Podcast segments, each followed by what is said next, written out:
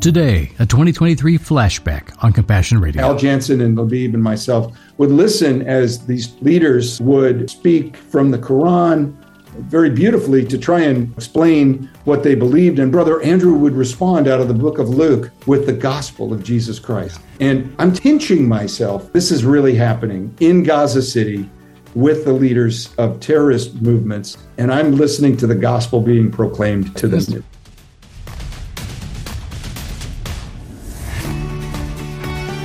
On the trail of the story that is changing the world. We're the daily radio journal of the kingdom, boots on and headed for adventure. Thanks for joining us again on Compassion Radio. Last week, I reintroduced you to a mentor and kingdom servant who's already had an outsized impact on 21st century Great Commission work.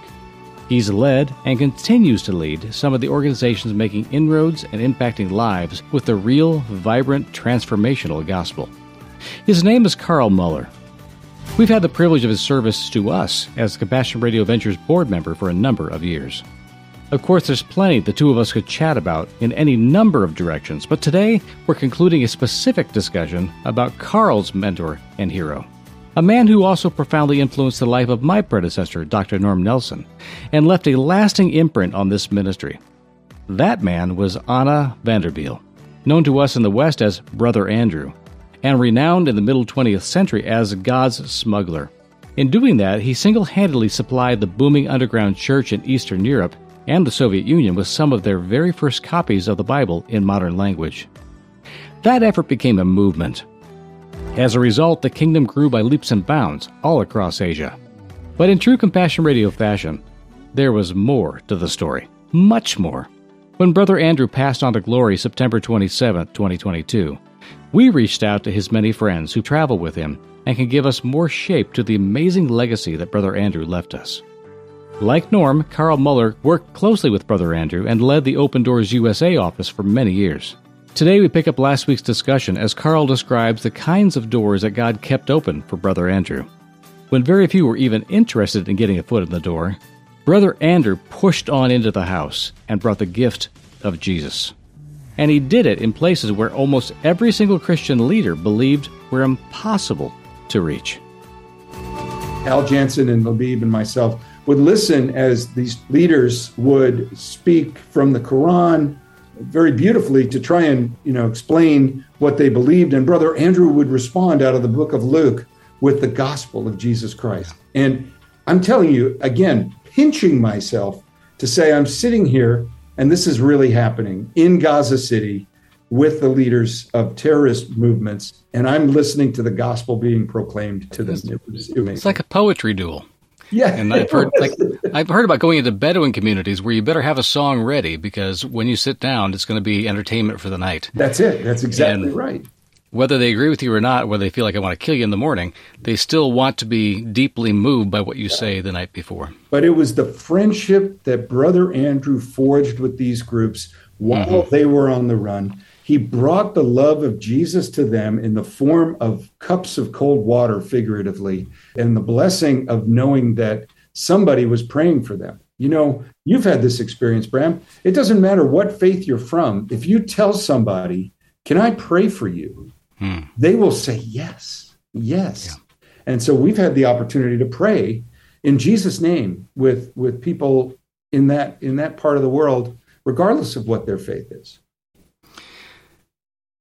Yeah, it happens because not just that you're there, but you've stepped into the cracks where the spiritual is leaking through like a gushing spring. That's I mean, right. the need for intervention, for God to do something, for my suffering to have meaning, yeah. for my life to amount to something, for people to understand me, and for God to love me. Yeah. Those are huge forces in people's discussion and their conversation with you. Yeah. And because you're there, they have hope, mm. literally, that somebody's going to notice them and be aware of their situation. And when you bring the gospel back, it is a cup of cold water, but yeah. I got to ask on behalf of the skeptics back here in the West, to what end? Okay, we spent all this effort, and he goes there and loves all these people that we've been trained to hate in the West, and he sits down with them. What good was it? What fruit comes out of these kind of efforts to be that personal with those who have been dedicated to the destruction of Western values or societies? Sure. Well, I guess I would say it kind of depends on what you define fruit as. Hmm, because if, if, your definition of fruit, and I, and I mean this with no disrespect, is simply does someone pray to receive Jesus Christ? You really don't. You don't see that. I mean, we didn't see that. Uh, now there are those, and we know that God is doing that to bring people to a personal encounter with the living Christ, and that is, I think, a byproduct of all of the exposure and and intentionality that the church has. But you know, I think I think if we really talk about the ends, Jesus simply said, "Love your neighbor as yourself." Mm-hmm. He said, "Bless those who persecute you."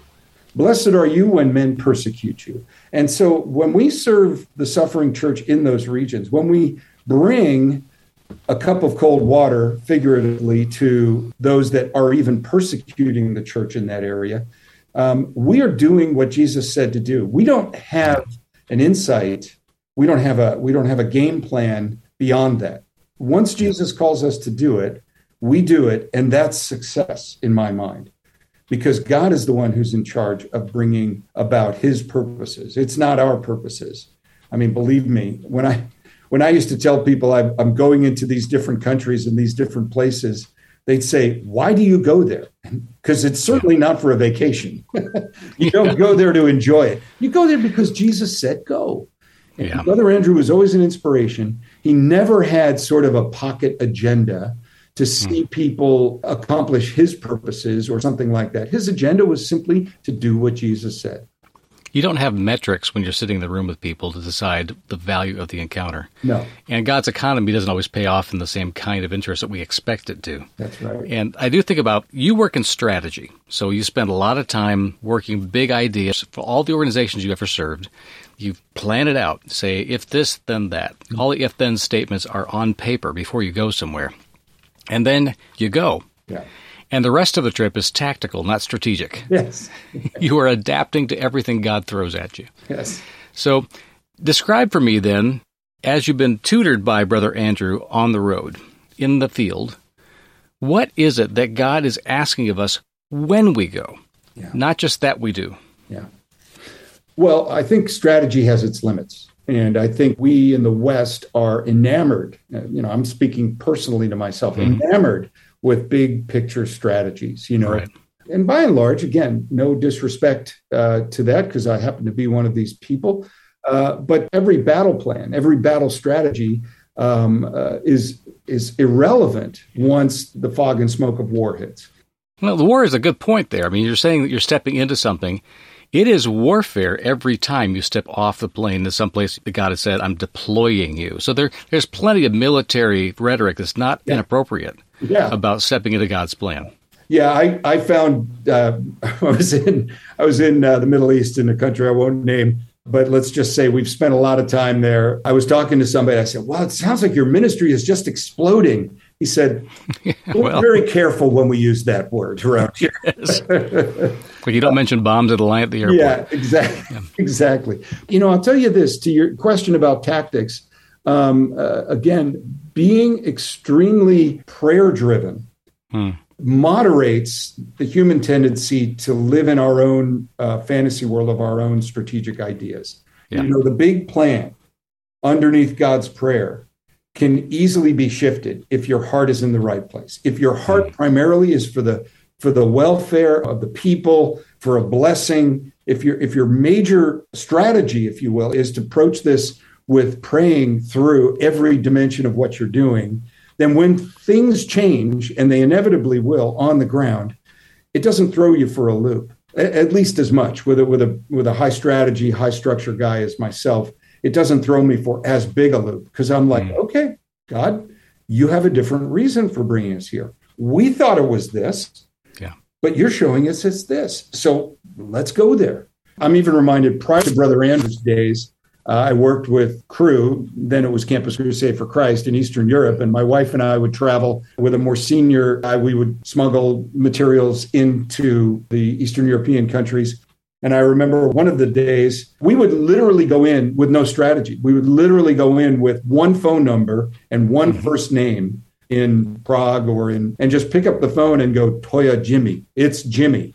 And yeah. you, they would say, okay, I will come, you know, and the next thing we'd be greeted, we'd be whisked off to some uh, clandestine church meeting that had been planned for weeks and boom, the strategy was in motion. Compartmentalization right there. Exactly, exactly. So, and God, I think, does compartmentalize us a bit. Let's go back then to how you've been mentored in how to operate when you hit the ground, because when we talk about our stories and we travel, we, we're just barely witnesses the kind of things that you and Brother Andrew have embedded yourselves in for so many years. So I don't speak as any expert whatsoever at all. I'm merely an acolyte when I follow you into the field. but when you get there, what have you learned yeah. to not to do? Yeah, yeah. Well, I want to be clear there are ministries that do really good work bringing their materials and their perspective and their training into these different countries. You know, if you go in with a program that you want to bring to them, I'm, I'm not I'm not again putting that down, but but I have found in my experience, you ask what do you need, mm-hmm. and then you go get it for them. Um, and uh, for my work, because largely when I go to these countries, and I think you're you're way too generous and kind with praise, because I'm not a full time missionary. I'm more of a full time organization leader. But going into these countries in the backpack, if you will, of, of some of our staff and leaders in the local areas, that was the way I approached everything. I didn't come in and say, oh, well, we've got a program just for you. This is going to really help you. This is going to do great things. Yeah. No, I had learned from Brother Andrew, I had learned from some of the other senior leaders in these mission organizations to come without that agenda, to simply say, what is it that you need? Where are you at right now? What is it that, you know, we can do to help provide that? And then to simply, without fanfare, make way to, to bring that in. If it is Bibles, we'll bring Bibles. If it's uh, humanitarian relief, we help organizations like Compassion to fund and, and fuel some of those needs. In some of the other places, it was simply to let people know where they were, that they were not alone, that people around the world were praying for them. So, um, Brother Andrew said the most important ministry you can have is the ministry of presence and mm-hmm. uh, he called that the, the ministry of the wet shoulder because mm-hmm. in so yeah. many of the cases we would have brothers and sisters literally weeping on our shoulders crying because of the challenges that they faced and the sometimes uh, persecution and incarceration that was that was involved compassion radio will continue to keep bringing you encouragement from the word inspiring stories from the front lines of faith and awesome opportunities to make a difference for the kingdom around the world. But we need your help right now to continue doing just that. Please take a moment today to consider how you might help us to accomplish our unique media ministry and mission. Remember, friends, Compassion Radio is always a coalition of the willing. Are you willing to help get out God's good news stories of the kingdom really living the gospel in the 21st century? Oh, I hope so. Thank you, friends, for standing with Compassion Radio during these times of great change to our normal life. Of course, there's nothing normal about our situation, but there's also nothing normal about the kind of faith and power we find in Jesus. Just visit our website, compassionradio.com, or call our toll free order line, 1 800 868 2478.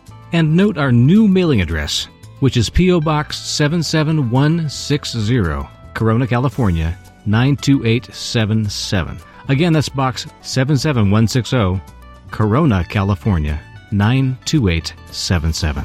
And now, back to the broadcast. In so many of the cases, we would have brothers and sisters literally weeping on our shoulders, crying because of the challenges that they faced and the sometimes uh, persecution and incarceration that was that was involved. And will continue to face in the years to come. And what I hear you saying, Carl, is that the best way forward is to listen your way forward and to lean in if they need that shoulder. Yeah, yeah, simply. And so we provide that. I mean, if there's nothing else but sitting down and eating their food, I take very seriously Revelation 3:20 now because we've literally stood in places and knocked until someone answered because we didn't know what else to do. Mm-hmm. We are there, and God has put us there. And what are you going to do when you're faced with the door but knock? I mean, you're not going to turn around and run away. You're halfway across the world. So there you are, exactly as Jesus was standing, saying, Will anybody give me welcome? And because we believe theologically simply that we have the Holy Spirit within us, we are therefore Jesus present. And in that regard, in our shell, carrying that authority, that opportunity to love, when we knock that door, we are bringing to life that scripture in that moment.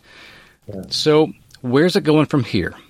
In this century, where do you see the future of ministering to those who are persecuted? Because what I'm hearing more and more is that the life of Brother Andrew was not so much just about bringing copies of printed word to people so they could begin their intellectual discovery, but so that they would be affirmed from the word, the very experience that God had already immersed them in. So, what's the future of all this?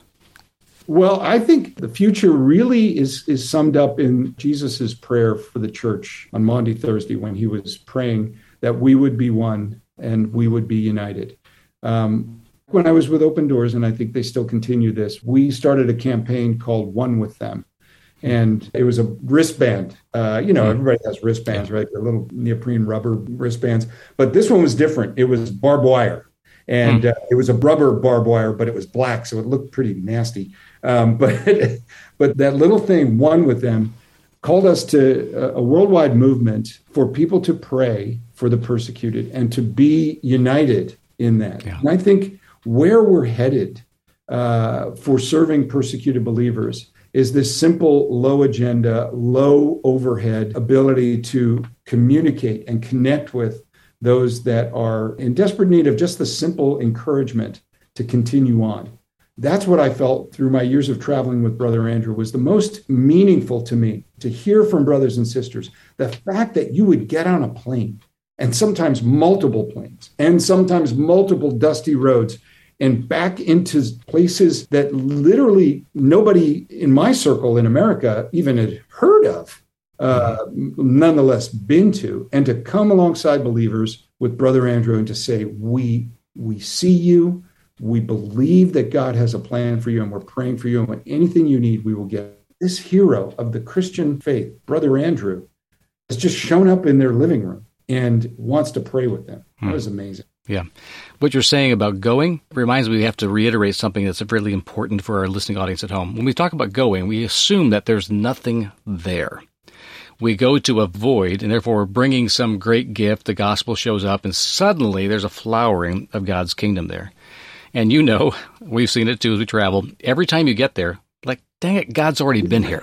He's got his church set up. He's got his people waiting for us. Yeah. The kingdom's alive. It needs something, or God would not have sent us. But it's not like God was unaware yeah. of what was happening there, or already had his people in place. Yeah, exactly and and so much of what we assume will bless those uh, i'm always surprised. The things that i think i'm bringing uh, whether it's a bible teaching i'm you know we try to always be prepared to teach but how much more we learn. Yes. how much more we experience. And you know people have been on short-term mission and seen that but but we see it even in the long run you know that that it is not some western savior the savior of those people is not the west right. the savior of those people is jesus christ and he has a specific gospel plan for each one of those people. Yeah. And I, will say this sometimes I just scratch my head when I'd be in a country like China. Unfortunately, I never had the privilege of traveling to China with Brother Andrew because oh, awesome. he's a legend there. I mean, he's Project Pearl and the various things that, that, that Open Doors in those years did to bring Bibles for the first time into China was just, you know, it's legendary.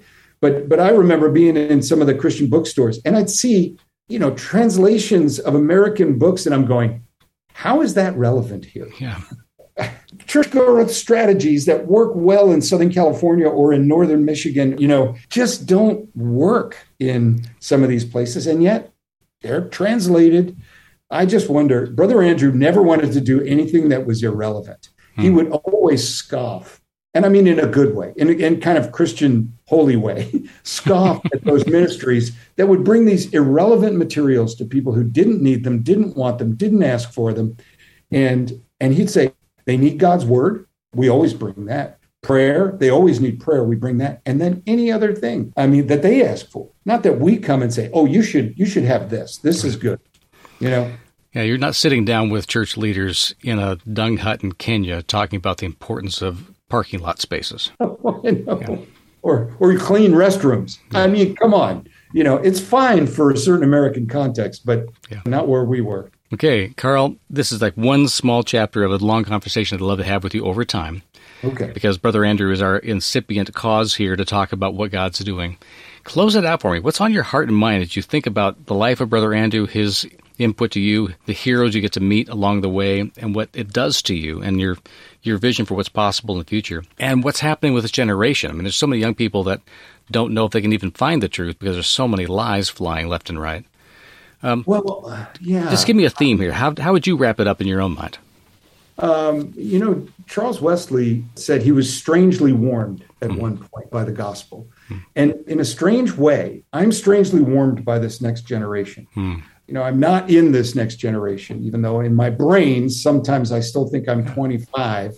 My birth certificate and my face in the mirror say, nope, you're not. Um, but I, I will say I'm strangely warmed sometimes by the energy and the passion of this generation and the willingness for this generation to take up a challenge and not be restricted by the way you're supposed to do things. Right. I think maybe some of our generation, Bram, uh, I'm, I'm including you and me as probably unfair. If you're a younger man than me. But in our generation, you sort of want to know what are the steps I need to take to get to that yeah. And the metaverse generation, like no other. I think this is just going. You're not worried about do I have enough support structure back home? Do I have this? He said, I went and bought Bibles in a store and I threw them in a suitcase the first trip. And then the second trip, I threw them under the seats of a Volkswagen. And that's how the ministry got started. Yeah.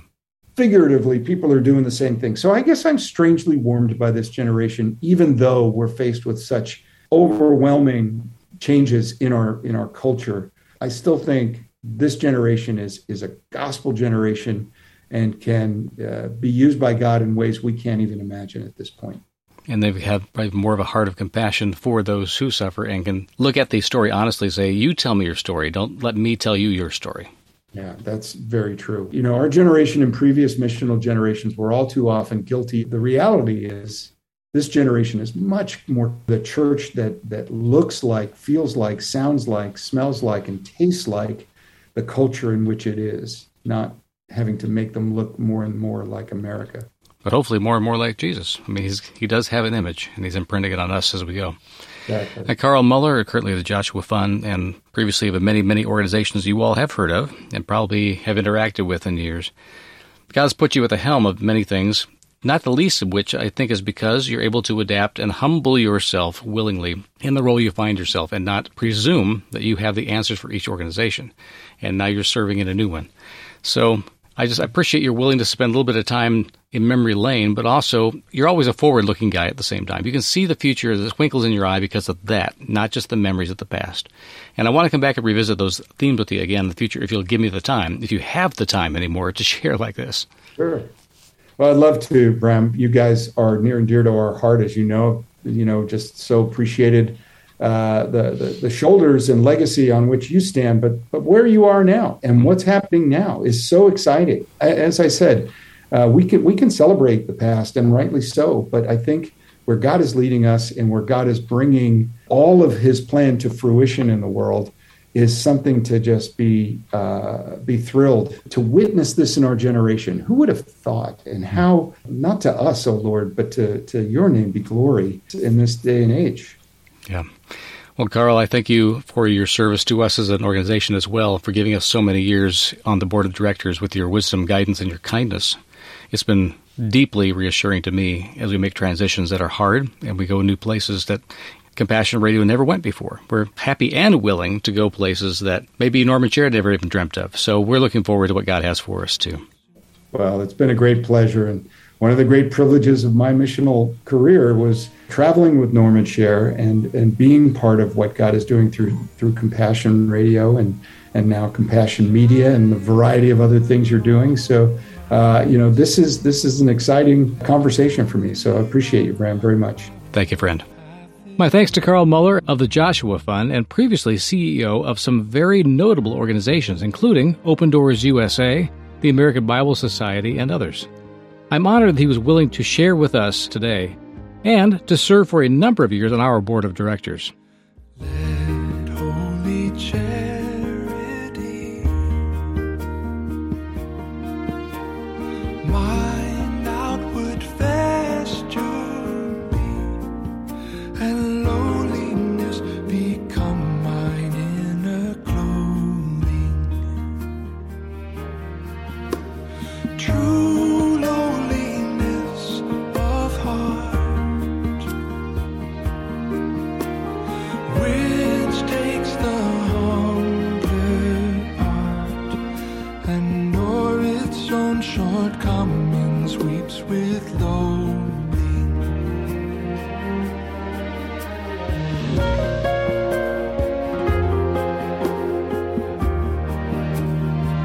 Compassion Radio is still the radio voice of the global church, and that's completely due to the Lord's provision through you. Give online today at CompassionRadio.com or call us at 1 800 868 2478. And note our new mailing address, which is P.O. Box 77160, Corona, California 92877. We need you, friend, so contact us today.